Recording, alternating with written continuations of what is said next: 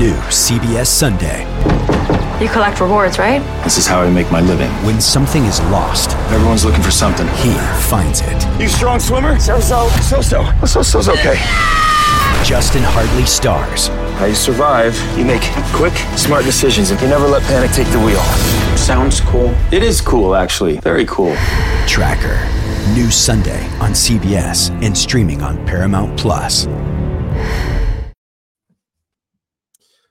What is going on, everybody? Welcome into Unscripted on a Monday night. It is August 28th. My name is Andrew Spayde. I am joined by a special guest tonight. Uh, he's joining us from the future. It's Tuesday where he is. It's Jack Duffin. How are you, Jack? I'm good. Um, I was hoping we would be a little bit nearer to a 53 by now. Yes. Yes. Um, but uh, we're moving in the right direction. I don't think we've really had we had one crazy move today that Mhm. turned out to be less crazy once we learned some more, but um, n- nothing really contentious at this stage. Yeah, it's been it's been pretty tame. I think all the big decisions are yet to be made, right? Over the next 24 hours, uh, less than that, the next 21 hours. Uh, the cut down deadline is tomorrow at 4 p.m. Uh, that's the time at which everybody has to be down to 53. And the Browns are at, I'm doing this math in my head, they are at 74. Is that right? 72 on my list. Okay. All right. Oh, right. Um, the done. Yeah. Okay. And then, so because they cut three today or four today, and then they added Hopkins. Yeah, so Cade York's gone. Right. um, York. Wes Yeah, okay. Martin's gone. Right. Right. Um, Drew Forbes has gone onto the Yep. NFI list, Mhm. and there was somebody else. Done. Done. Yeah. Um, the bizarre one, uh, the one that I cannot understand hasn't been announced yet is Michael Woods. Yeah. Yeah. Is there any so uh what just while we're talking about that, just off the top, and and so like to give people a, a kind of a breakdown here, Mike is uh Mike is busy uh tonight, so he's not available. Um, I think we'll have more details on kind of what our season uh lineup is going to look like coming uh forward in in the near future. Um until then, you know, we're going to kind of make things work on a day-to-day basis. So Jack is joining me. Obviously, Jack is not sleeping because he's so excited about the 53-man roster uh, being announced and all of the, you know, you don't want to miss a thing, right? So it's got to feel strange for you to go to bed when you know that there's a chance that big news could still break in the evening. So, um, so we're going to talk roster tonight. So any questions you have, anything you would like to know about the roster, uh, pop it in the chat. We will get to all of your questions. Thank you to Kevo for subscribing. I've already seen a uh, uh, a question, a super question, I believe it's called, a super chat from Jack McCurry that we will absolutely get to. Um, but you mentioned Mike Woods, and I want to ask about Mike Woods because it's an Achilles, so there's no chance he's coming back to play, right? Because it was it was April or a May, right? There's no way that's like a solid 10 month recovery. Uh, so he's got to miss the season. Is there any chance that it's not considered a non football injury? So it's a non-football injury because it happened outside the facility. Right. Um, Okay. And it could be, say, Deshaun Watson. I- Mhm. It depend. There might be some extra language around his, but if he got injured outside, say, say at that sort of training camp that they had down in wherever island they went, Right. be a non-football injury. Mhm. Browns could be like, "Hey, we're we're not paying you this year." Right. Um, that's not our problem. And it's why when you see some of these players jet off to places around the world to train, if they Mm-hmm. did it in the facility, they're safe. Um, Ja'Wuan James, I want to say, was sort of the most recent That's right. big name. Yep. Um, the Broncos, I think it was, just walked away and was like, "Yeah, we're yeah. good." That was last year, I think, right? Yeah, so it's it's really risky when you get one of these injuries because anything that happens outside the facility, it doesn't just have to be being stupid. It can be just working out as Right. you would lifting weights. When Nick Chubb does some of these lifts, that could be the Browns just going, "Hey, we ain't going to pay you. Your problem. Right, You've Right. Snapped your hundred leg." pounds. Yeah, exactly. yeah. Um, And yeah. uh, it's you see some of this stuff just for social media and stuff, and you think, is it really worth it? Right. Um, it's Right. probably not, but yeah. Well, can- yeah, but you know, football players in general, maybe not the best risk decision, eh, you know, analysis, right? Because it's a violent sport, and you know, these guys end up in a lot of uh, compromising situations. So, I want to I want to get to this question from from uh, Jack McCurry because I think it kind of frames the discussion for kind of where we've been and where we're headed. They've already made two trades, right? They traded Tyrone Wheatley Jr. to the uh, Patriots for Pierre Strong Jr., classic junior for junior trade uh, that that helps both teams to win-win. Uh, today, obviously, they trade a seventh round pick in um, 2025 uh, to the Chargers for Dustin Hopkins, who had just lost the kicking battle. And we will get to both of those moves. We'll talk to Jack about both of those moves. I want to answer this question from another Jack, from one Jack to another. Uh, do you see another trade coming in the next 24 hours before the cutdown deadline? I had two in my prediction piece that was published uh, the early hours American time. I think it was three thirty uh, mm-hmm. East Coast time because uh, mm-hmm. hey, I, I, live different life to the rest of the OBR crew, so I can wake up and publish stuff when uh, they're all comfortably in bed. Um, so I'll start with the least contentious one with Nick Harris. Um, I think there is a spot for him that someone would want to pick him up. Mm-hmm. He's a starting make, center in the league. Yeah, the Bucks yep. make an awful lot of sense now, mm-hmm. Ryan Jensen. And who knows? I haven't looked enough at the Bucks to know did they know this sort of three months ago and they're already right. prepared and ahead of this. Um, but it's one that they can do different things. So I would say there's probably a team out there that would want to take a shot on him. And mm-hmm. it could be one that no one's ready to take a shot. So the Browns just leave him on the 53 because it is a really wide battle for me that O line ten where they could just yeah. go, we'll hold him for now because it might be us that needs the center because someone goes down mm-hmm. or someone else offers. So um, he, yeah, what it puts, I mean, specific to Nick Harris, it does put the Browns in a little bit of a situation if Ethan Pocic struggles or is hurt because now you're starting a sixth round rookie at center in a year where you have really high expectations, right? So, uh, you know, I know that Michael Dunn, if he does return, has some center flexibility. Uh, you know, there might be other ways that they could solve that problem, but it would be a little bit strange considering how much depth they have elsewhere to put, you know, the fate of the offensive line to a certain extent. I mean, we saw what happened the drop from Pocic to Hjalte Froholdt last year and how much that affected not only the center but the guards around him and it really it really affected their run game. So I I, I think the the case for keeping Nick Harris is essentially keep that veteran you know, on the team so that if something were to happen to Pocic, either performance or injury related, you have another option. Yeah, no, and it, it just makes sense because uh, you can't mess around with that center spot. That is the only person right that touches the ball every snap. Exactly. Um, and so I think it, it makes sense to do that. And as well, Pocic is a one year wonder. Uh, he's like treated and as, was much worse. yeah three quarters of a year wonder. That's right. Um, yes. Yeah. And he's mm-hmm. treated like some safe bet, and we just right. don't know. Mm-hmm. Um, so it's one that who knows? At the end of this season, we might be sat there going, "He's the odd man out. We'll, we'll move on from him." Right. So right. Well, um, and they and they did give Luke Wypler plenty of work at guard during the preseason, so you would feel comfortable with him working as a backup guard as well. So there's a little bit of versatility there. So it's not it's not three pure centers but Pocic and Harris are pretty much pure centers. We we remember what happened in Nick Harris's rookie season when he filled in at guard and got absolutely annihilated by I think it was the Giants. Uh, so, um, okay, any any other any other trade candidates you think from the Browns roster? I think Pocic on that has actually played a little bit guard in this time, so it could You're be right. He has with the, the, Seahawks. That's a good point. Replace Teller. Yeah. White, right. Wypler, Luke Wypler steps up. A little right. bit of a planning for a year's time. The yes. other one, Austin Watkins. Um, I know lots of fans want to see him on the team. We've had some interesting stuff from Brad Stainbrook in our um, Insider Central today um, with some news on that. But I think that's one that it makes a lot of sense based on sort of you help me out because I don't get the uh, the Brown style broadcast when KC game.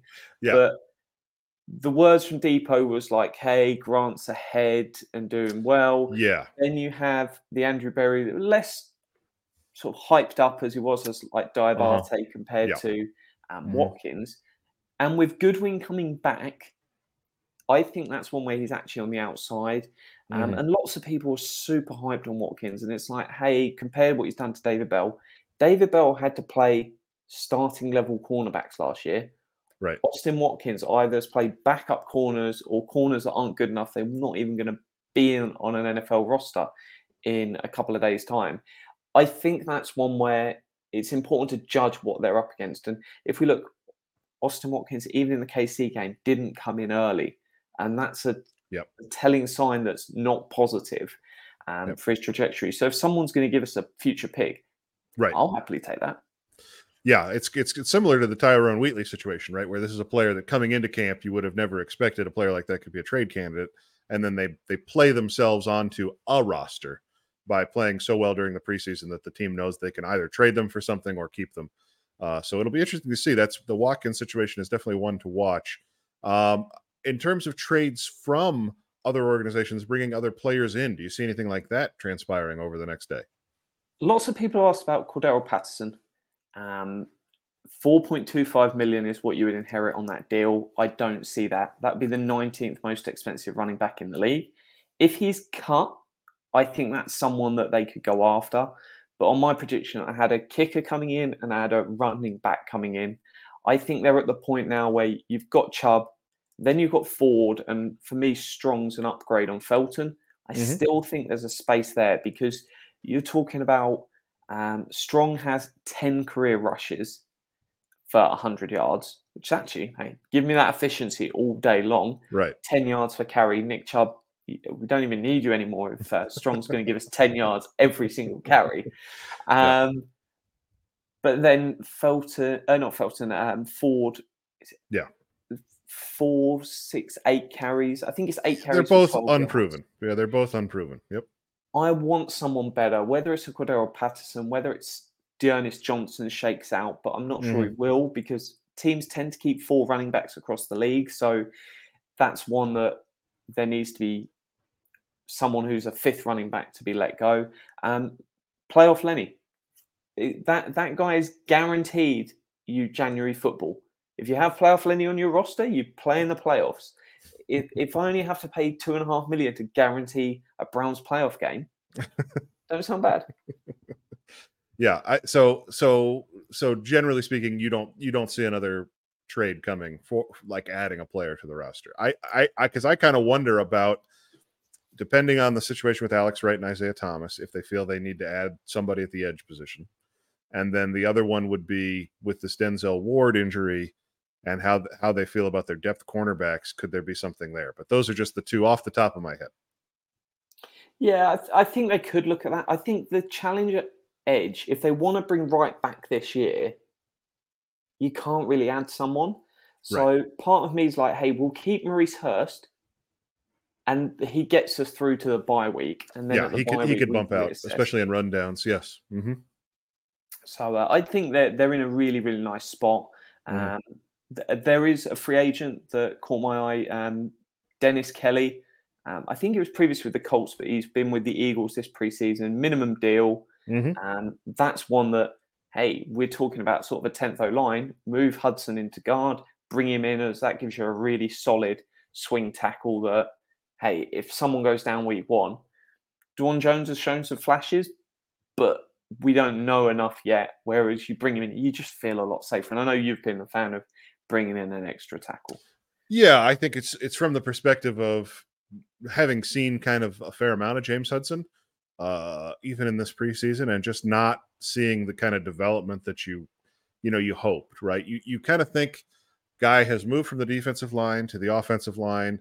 He he comes into a, a Bill Callahan system. He's been here a few years now. You know, this is his third year. He's had some starting experience, so he's he's seen it a little bit now. Does he kind of start to build on that? Does he change his body? you know, does he kind of develop into that player that you think could start in a pinch? And I haven't really seen that. And so, you know, when you compare and contrast, especially with this second team offensive line, you know, what Hudson looks like and then what Dawand Jones looks like, you realize part of this is just physical, right? Bigger guy, stronger. I mean, obviously nobody's bigger than Dawand Jones, but but Hudson struggles with size. And so um, you wonder if it makes more sense for him naturally to, to, to push inside to guard, be an athletic pulling guard, uh, you know, a longer term backup in that situation.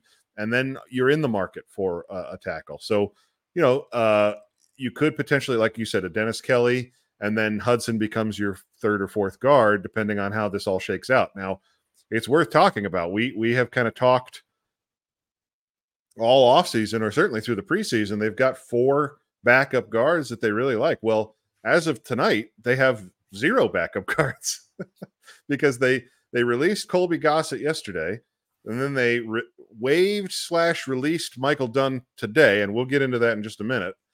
And then they released Wes Martin, who is a veteran and could also return because he's not subject to waivers. Uh, and then they uh, put Drew Forbes on the non-football injury list, and I don't even know where that non-football injury came from. I the last I heard, he had a back injury from practice, but you you we kind of felt really comfortable about their guard depth. They currently have, unless you count Luke Wypler, they've got Wyatt Teller and Joel Bitonio on the roster. So now we think, Jack, we think that Michael Dunn is is is not subject to waivers, right, and is eligible to. So he is. The feeling is probably the guy that they cut with the handshake wink deal to bring back Wednesday after Alex Wright or Isaiah Thomas or Jordan Kunaszyk have been placed on injured reserve, right? Yeah, so I had to reach out left, right, and center, and hey, even Tom Pelissero didn't know this when he put it right. out. It's Usually, confusing. you would look at accrued seasons, and that would be there. There is a rule somewhere in free agency and waivers, according to Jason uh, over the cap, and then Texans cap, who also helps out there. I literally reached out to all the cap people and went, "What the hell's going on here?" and even some of them were like, "We don't get this." Right. And then they dug in and found some more stuff, but effectively he has a credited season because he spent nine games on the Jaguars practice squad in 2018. And the credited season then allows him to avoid waivers. So a really niche rule that you'll probably never hear of again. Right. But this is what allows him to get cut on his birthday. Um, and uh, my favorite thing from this whole thing is why didn't the social media team post this?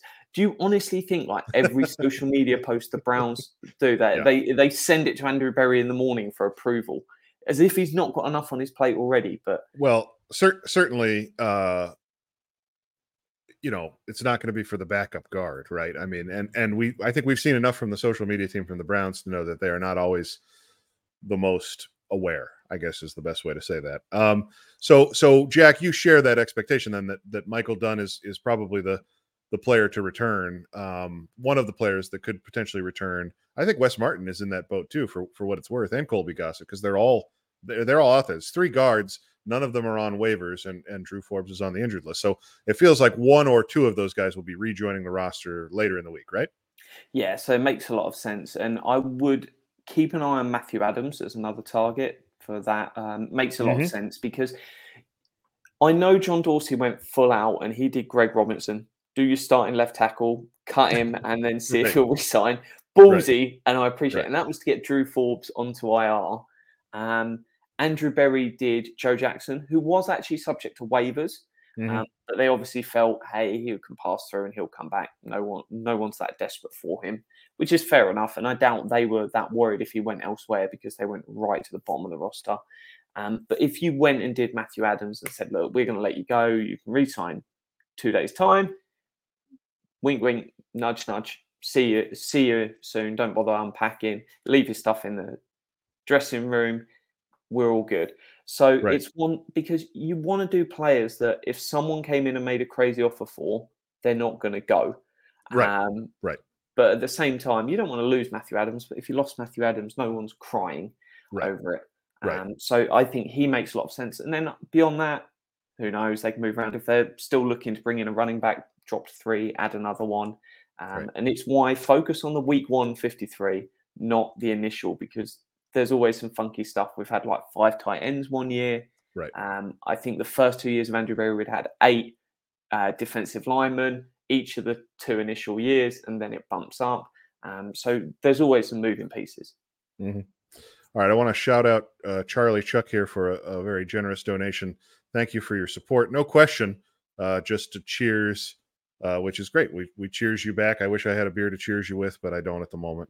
Um, all right, so uh, I guess we should. We've avoided talking about it for the first twenty minutes of the show. Let's talk about the kicker situation because uh, I think we all got to a point where what two weeks ago after the Washington game, um, really even after the Philadelphia game, there was a little bit of fear, right, that uh, they might not actually get rid of this guy because they were so vocal about supporting him. And I think you know, they did that. You know, I think probably because they don't want to burn the bridge. And if if York wants to be on the practice squad, I think they would allow him that opportunity. Uh, but but they were they were very supportive. They you know, and and there were no back channel, nothing, no rumors. It just felt like they might ride with this guy, and it just never really got straightened out. We know what happened on Saturday with a, a weird situation where it seemed like he was run into, but he wasn't really run into. MTV's official Challenge podcast is back for another season. And so are we. I'm Tori Deal. And I'm Anissa Ferreira. The wait is over, guys. All Stars 4 is finally here. And this season takes it to a whole new level old school legends, modern power players, and ex lovers are all competing in Cape Town, South Africa for the prize of $300,000. And we're going to be right here along with you fans, covering every episode on the podcast. Listen to MTV's official Challenge podcast wherever you get your podcasts. Hello, everyone. It's Micah Richards here. You might have seen me on CBS working on their Champions League coverage over the last couple of years. I wanted to tell you about an exciting new podcast that I've been working on. It's called The Rest is Football. It's me, alongside Gary Lineker and Alan Shearer, two absolute legends of the game. The show combines topical debate from the world of soccer along with outrageous tales from our careers. And I mean, outrageous. Just search The Rest is Football wherever you get your podcasts. All the best from Big Meats. You know, and and uh, then he gets the last second kick blocked, and you know the, the coach confirms Uh, in the press conference on Sunday that the trajectory was too low for a kick of that distance, and so it becomes by that point it starts to feel pretty clear that they're going to have to move on, and they do move on today. Now the they have not announced the release of Cade York. They just that's that's circulated on social media as reported, but they the team has not announced it, and so we know from the Kellen Mond situation on Thursday that the team can say that, and whether or not the player appears on waivers, we'll have to wait till four o'clock tomorrow to confirm that because there's also the possibility of a trade, right? Or the possibility that they decide to kick keep two kickers out of sheer uh, stubbornness. Uh, so, but in the meantime, they've traded a seventh round pick next year, a 25 seventh round pick. So this is really two years from now, two drafts ahead uh, for Dustin Hopkins, a veteran kicker who's been in the league for over a decade and has uh, kicked pretty well in a few different locations. He's been kicking indoors the last few years in, in Los Angeles, but kicked for a long time in Washington, which is a, a, a notoriously bad field and uh, you know an older stadium. So I think some comfort there with his his level of comfort with the elements. Uh, so Jack, just kind of walk me through how this has been for you and kind of you know where you land on they they we I know that you were one of the most vocal critics for them deciding to to pick a kicker in the fourth round. Well, now they've not only spent a fourth round pick, but they've spent a seventh round pick to undo the mistake of making the fourth round pick.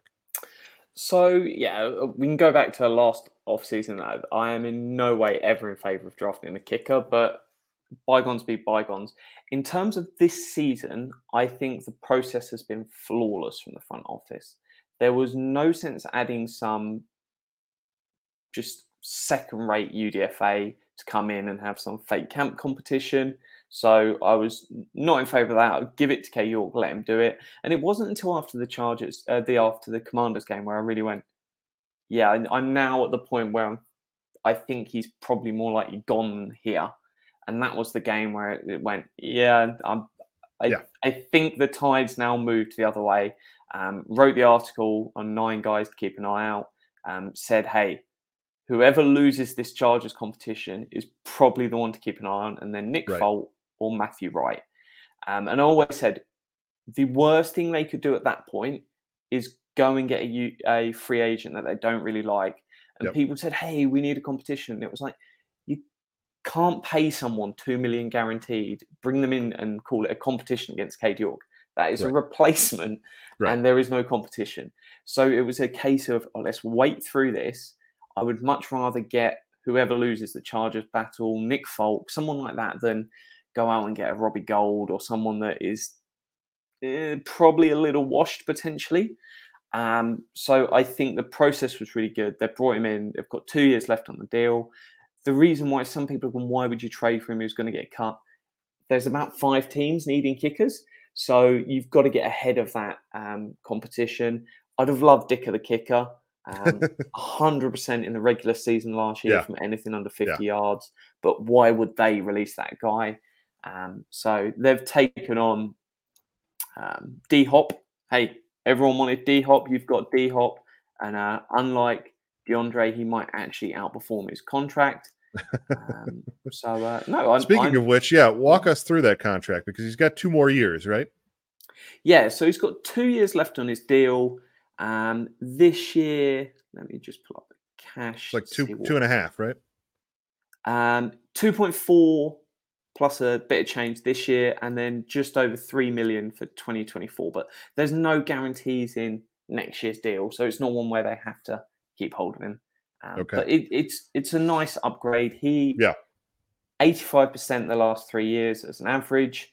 Um, Cade York was at 75%. The league average last year was 85%. So if he just gives us an average, that's all I want. Um, Right. And, And- there and will be misses.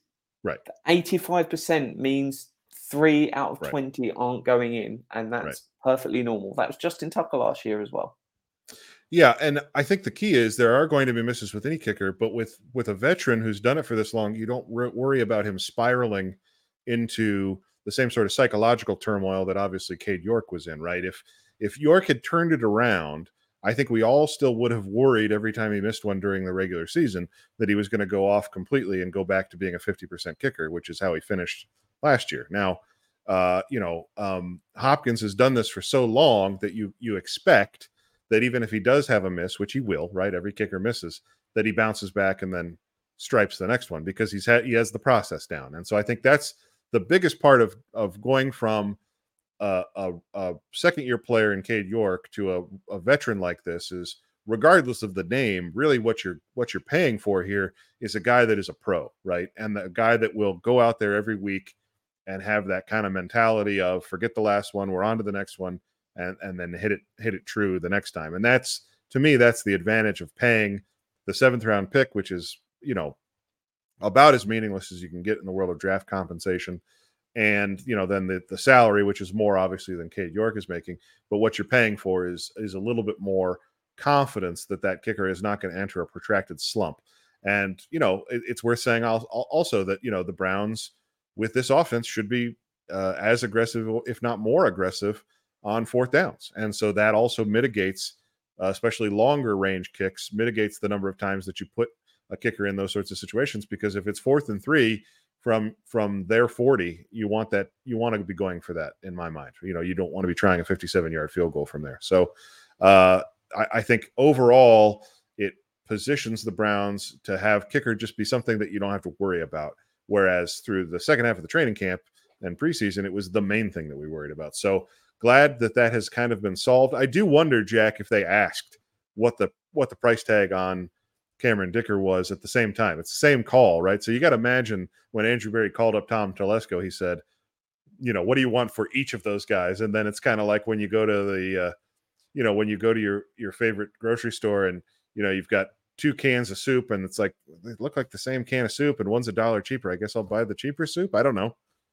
No, I'm I'm sure they know the price of everyone. Um, Yeah. Thomas Dimitroff um, did a section on Sumo Sports, and he said the Browns research team or whatever they were called is Yeah. unparalleled across the NFL. For they are calling every team, and it's not just Andrew Berry. They've got team of people calling the agents, calling the other teams. They want to know the price on every single person, not just the guys they're after, the guys they're not after, because that then impacts everything else because if someone's getting traded for a sixth, then suddenly Right. the guy you're after might go for a Right. sixth. So if you can get him for a seventh now, do it.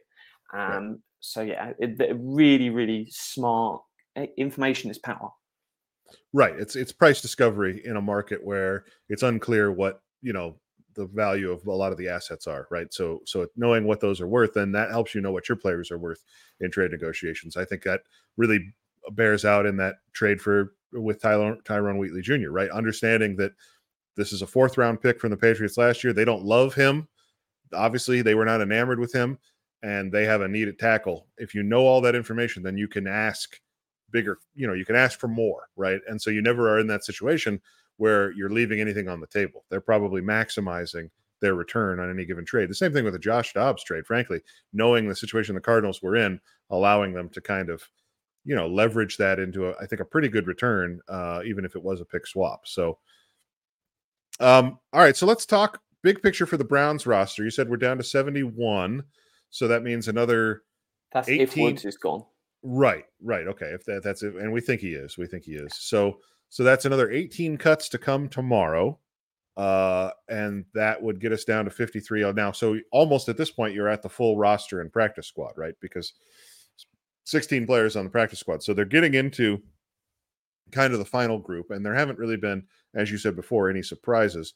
So, so kind of walk us through uh, maybe the top three decisions uh, of players on the roster. So, sort of this guy or this guy, uh, choosing between A or B that you think they're they're still maybe working on over the next uh, you know 12 to 24 hours. So, I think the most intriguing for me is Bell versus Hickman. Um, we've seen the talk of well, does AJ Green come into that mix? Um, but I think he's guaranteed nine hundred thousand. Um, I don't think you're making that level of commitment unless you love the guy. They could always trade him, um, right. and that is always the caveat I throw out with this. That I'm sat here going, well, you're not getting rid of him as in a cut, but if they get an offer for AJ Green they love, suddenly you can right. trade that guy off. Right. Um, I think Bell versus Hickman. Beyond that, O line ten we've spoke about. The next one up is definitely that spot, especially after the linebacker injury to Kunaszyk, which puts Fields into the debate because we had an interesting one. Field Diabate, where does that go? But yeah, Bell versus Hickman is one that I've heard lots of people say, hey, they'll just keep five. I, I, I don't see it. I, I see Hickman on the practice squad. Hmm. Um, mm. I think Bell's just got to get it. That I usually ignore everything coaching staff say. Um, I don't listen to press conferences. I don't care about them. But you get odd insights where the fact that he wasn't prompted Bubba Ventrone and he just went, you, you would have thought he's like his adopted son or something. It was. Sure. It was phenomenal, sort of how positive he was about him, and it wasn't Kunaszyk, um, Adams, Ford, and, and those all three were mentioned, but didn't get the same level where he was just so positive about him. And if there's four positions on a roster you look at and go, that's more special teams than defense. Linebacker five, linebacker six, DB nine, DB 10 mm-hmm. So I, I think Bell's got to be ahead of Hickman. Um, and that doesn't mean the end for Hickman. I'll point out AJ right. Green did not make the roster as a UDFA. People right. forget this. He right. made the practice squad and then was elevated later. Right. Yeah. So so yeah, I think safety linebacker, as you mentioned. I still think what happens in the defensive tackle room will be interesting because I think they've got a strong case to keep five, um, which you know is is is heavy. You know, it would be a heavy room, uh, but you kind of compensate for that because of the short term IR situation with the the defensive ends. Uh, the wide receiver position, I think, continues to be interesting just because not just in terms of who makes the team, but I think interesting to see what happens to those players as much uh, you know as as Austin Watkins has gotten love, Mike Harley is another player that I think I think I could see the team wanting to keep around for another season on the practice squad. So watching that one as well, and then you know we've already talked about the running back situation uh, I think at, at length, and so that's that's one to keep an eye on. The other the other question that I have uh, you know, sort of the undeclared status of Harrison Bryant. You know, it's it's never easy with these medical conditions, right? Because the team sort of legally cannot disclose what's going on with him. But uh, there was some talk last week that he was close to returning. He has not. Uh, you wonder if that becomes a factor in some of their decision making. Do they feel that they need to keep a fourth tight end because Harrison Bryant won't be ready to start the season? Yeah. So the one thing that's left me positive throughout with Harrison Bryant is I've not seen any notification that he's moved to the eh, non-football illness right. list, right. which is something that you would naturally do um, with a player just to it's just part of the process. So I right. think that's led me always to believe, hey, he's coming back soon. Um, yeah, it's one there. In terms of wide receivers, I think Mike Harley is definitely in with a shot of the practice squad. And I think the other one, as someone mentioned in the chat, Darden. Um, yep. I was of the mindset of like, I, I didn't think Grant was going to make the roster. Obviously, I think listening in hindsight to that, um, interview information you passed away, you, you definitely seemed like he was the next man up behind Goodwin and ha- so excited to have him back. But I felt a Grant or a Darden on the practice squad makes a lot of sense. Even if it is just to practice special teams, right, and have him as a the return guy while your Mhm. guys try and tackle him, because any of these guys on the practice squad, they're not getting called up to play offensive and defensive snaps. Right. If someone goes down, you call someone up off the practice squad to go and play special teams because the guy that you have on your roster is then asked to step up and play offensive or defensive snaps. So the chances of any of these guys that make the practice squad playing anything other than special teams this year, very, very, very low. So I'd say that's an important thing to keep in mind. It's what these guys can do on specials more than what they can do on the offensive and defensive side. I think that is good to remind people. It, it's so often the end of the roster and then the practice squad decisions, the special teams dimension is so hard to quantify. And obviously, you know, important to keep in mind that they have changed special teams coordinator. So a lot of the previous guys, special teams players that he maybe liked are, you know, up for grabs, I think a little bit with with the change. This is completely unrelated to football or the Browns, but I was getting a little bit of heat for saying that you try and save money on soup earlier in the comments. And then I saw Fumble 13 make a comment about my drapes, which I think is he's talking about this thing, which is not drapes. This is a rug that's hanging. This is a tapestry, Fumble. And the fact that you don't know the difference between drapes and a tapestry really, I think, speaks to your level of sophistication. So I think I'll leave that there. But uh, there's no window there. That's just a, that's that's wall art, and uh, I will have you know it cost a pretty penny. All right, Jack. Um, you had a tweet earlier tonight about uh, players that have already been cut that are of interest to you. Kind of walk people through some of the names that have already piqued your interest of players that are out there that the Browns could either add to the practice squad or the active roster. Yeah, so I've mentioned a couple in Dennis Kelly at tackle and Michael Dunn at guard. One that was a big favourite of mine throughout was Joshua Kalu at he's a safety slash slot corner hybrid. Um, was with Tennessee last year, so important ticks a box. Schwartz connection. He was somebody that Rodney McLeod was my first go to in free agency ahead of Thornhill, um, money, value, everything else. Um, but we've got each of them. So there is no spot to go and it's not a go out and sign him, put him on the 53 because I still think you keep a bell or something over that. Yeah. But if he's open to going on the practice squad, he's not played that many snaps. He had a handful of snaps in 2020 and 2021, and then 2022 played about 500 off the top of my head. Really, really good special teamer as well, though. So that's a really nice piece that Schwartz could go, yeah, I know that guy. He's great. Bubba Ventrone could look at his tape and go, hey, he's done well on specials. That could be an interesting one to go into group, especially if, say, Hickman potentially mm. gets claimed by somebody else. Right. Or Hickman just decides, I want to go and sign for someone else's practice right. squad. Because right. that's something to keep in mind. And with like, people have said, oh, bring back Schwartz, bring back Cade York. Why do those guys ever want to come back to Cleveland? Right. Go to a team where the fan base is already against you. You mm. want to go somewhere else. I think Schwartz to Kansas City makes a lot of sense. Cade York potentially in 49ers. And if Demetric Felton is gone, I think 49ers and the Shanahan scheme would be the ideal fit for his skill set. See, Jack is so into this stuff that he's not going to just tell you who's going to make the Browns roster. He's going to tell you which ex Browns will go to other teams and which teams they will go to. So that's the level of analysis that we're getting here.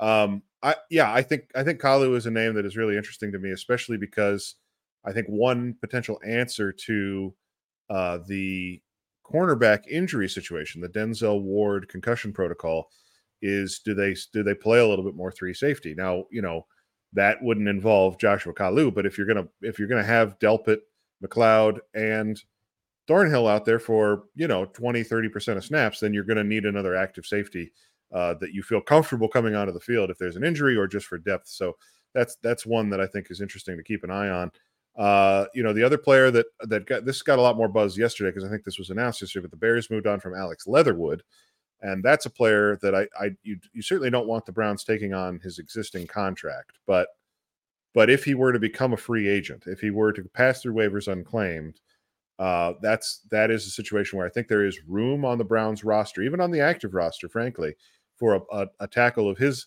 uh, natural skill set.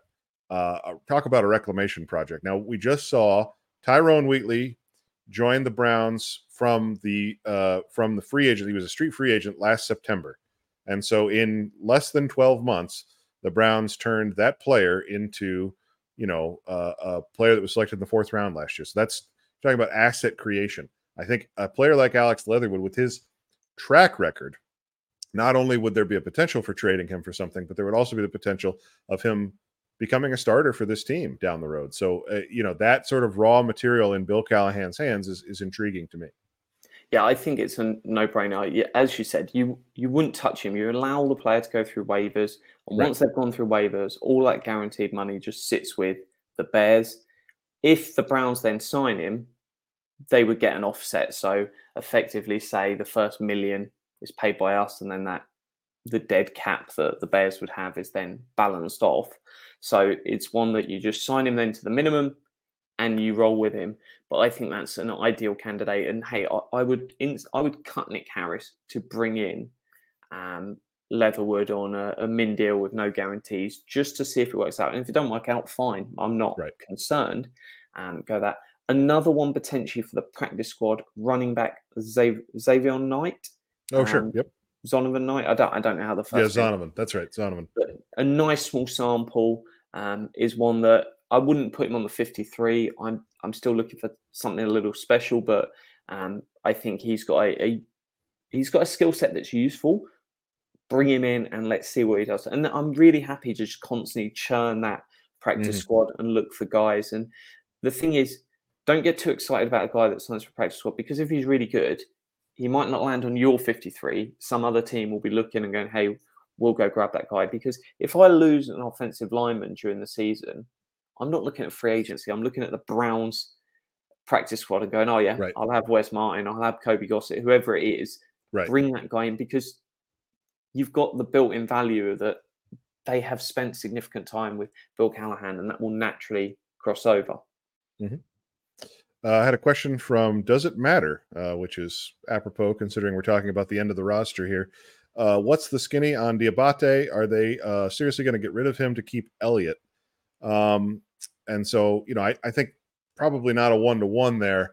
Uh, I I think based on Andrew Berry's comments during the game on Saturday, he was on the preseason game coverage in the third quarter, and he said he said that he was Diabate was in a very good position uh, going into cut down. So I, you know, to me that felt like a, a, kind of a wink and a nod that he is on this roster for special teams ability, but also I think because I think they see he has the skill set athletically to translate into a starting linebacker for this team, given what this team, the scheme, I should say, what the Jim Schwartz scheme uh, asks for out of its linebacker. So, Jack, talk a little bit about that end of the uh, linebacker room and and kind of where you see uh, Diabate stacking up with the other uh, end of the end of the lock, uh, linebacker room uh, candidates.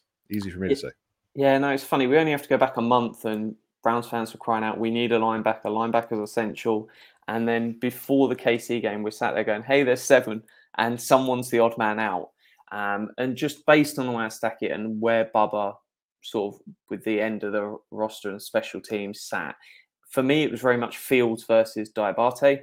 Um, and that was one that I was going back and forth in. It was like I reached out to Anthony Reinhardt. I want to see the order and these guys go into the game. It was like it was really down to the wire between them, and I was probably leaning more with Diabate and going, "Hey, just give me the guy with three years of cheap, cheap deal before we even get into that fourth year, which is still controlled by the team but slightly more expensive." Then, unfortunately, the Kunaszyk injury. So I think we're at a point now where we know the six. Um, they kept six all the way throughout. Other than last season, there was a little time when they dropped to five to get Mond on and balanced it out with other spots. But six were active every single week. So even when Kunaszyk was on the practice squad, he was still getting called up and playing. Um, so I expect this one that he is on the roster. The Jordan Elliott one, I have a tweet prepared for when he is still on the 53 just to go to Brown's Twitter because I, I've heard it all. And hey, this isn't me. I would have got rid of Jordan Elliott last year. But Jordan Elliott is on this team and he is making the 53. And I don't think it's even been a it's not even been a debate for me. It's been a name I've written in pen from the second that um, reworking of the deal happened. So um, yeah, he's one that he, he is on the team. Um, and it was fascinating the fact that he came out. I believe he took a knock, been told, but he's only Mhm. been playing like 12 snaps per game. He's been treated like the likes of Dalvin Tomlinson, etc. Whereas Maurice Hurst is still in there battling late in the game, um, and that that is telling. Um, but yeah, I would have got rid of him. Yeah. but he's making this team. Yeah it, it, it was strange at the time especially given the amount of depth that they added to the room because it felt like they foreclosed the possibility of moving on which i i thought was strange. It's weird anytime this front office paints himself into a corner like that it always is, takes me aback because it, they usually are so good at preserving their options. Uh, so to, to take the option of cutting him off the table without you know sacrificing a fair amount of money is you know i interesting to me but you know, I, I think it's also clear that this this front office does a really good job of taking input from the coaches, and I think it could be as simple as Jim Schwartz said, you know, in in May or whenever that happened. Yeah, I can work with that guy. He can, uh, you know, that yeah, he'll be around this year, and that's all they needed to hear to put themselves in a relatively better financial position in terms of uh, you know his contract and the cap, and so it is what it is. I don't think any of us are particularly happy about it, but uh, we move on from that. Uh, so, okay, we're looking at, like I said at the beginning of the show, you know, a little bit less than 24 hours until this is all sorted out. We will have another live show tomorrow at seven, where instead of talking about what will happen, we'll talk about what did happen. And so, same show, but uh, sort of a different attitude tomorrow when you know all these answers will will be in front of us. Except that when we'll just then we'll just be talking about who makes it through waivers and who they claim on waivers, and it, you know it just goes on and on. But we will be back again tomorrow night at seven to discuss the decisions that the Browns do make. So, Jack, uh, before we wrap up here, just um, maybe talk about you know something that you're expecting to see tomorrow that might you know be the most sort of newsworthy move of the day, but but it's not one that you'll be surprised by. And then you know I know that you you are you know very much into the prediction game, but try try it break out of that box for a second and think about one that would really surprise you that could happen tomorrow. Yeah, so let, us just go quick fire. Names that are on the team currently that I don't see being on the initial 53. So guys that I've got going. Mon's out, Kelly's out, Hall's out, Felton's out, Harley's out, Watkins is gone, Woods is moved to the another list, Darden's out, Mitchell Payden's out, uh, Sam Kamara's out, Martin's actually outperformed Phelps. An interesting one that I didn't see coming. One to keep in mind when you get down to practice squad. Hill's out. Togiai's out. Um, I think Adams will be out, but coming back. Charlie Thomas will be gone. Burns will be gone. McAllister will be gone. And uh, that's Lorenzo Burns. I'm not getting rid of Jake Burns. That's not a uh, OBR exclusive. This cousin, yeah. And I think Hickman's out oh, where's the other? Because then you've got Dunn, you've got Adams. I'm not sure where that final. It could be someone like Shelby Harris, in all honesty. So don't be Right. surprised if you see a Shelby Harris cut. Um, that could be one that you you see as a what the hell has gone on? Has Andrew Berry lost his mind? Has this been misreported as a Shelby Harris cut rather than Nick Harris cut? That's the sort of guy, or even a Rodney McLeod, where you can cut him and then just bring him straight back. Um, it could be someone as sub- substantial as that. Um, one completely from left field. I know you can do it. Ah. I, I think it'd be like a trade. Someone Yeah, like a yep. a Delpit, an Elliott and AJ Mhm. Green. Um, I'm just trying to look through this. A D, DPJ is not happening. Right. Um, y- We're blessed at wide receiver. For years, I've said let's have three. We've now got four. Um, I don't count Tillman and Bell in that yet. One day, hopefully, but I'm so happy to see that there. Um, I th- I think one of them, yeah, AJ Green, Grant Delpit, and Elliott. I think Grant Delpit is probably up there for expectation versus what's actually going to happen this Yeah. season. The Yeah. biggest shock to Browns fans.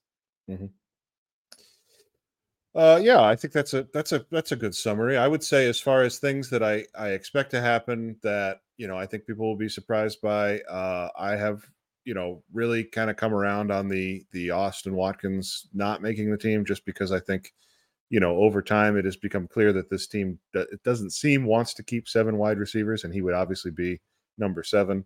Uh, that plus the comments about Jakeem Grant over the weekend tells me that that they've got Watkins on the outside looking in.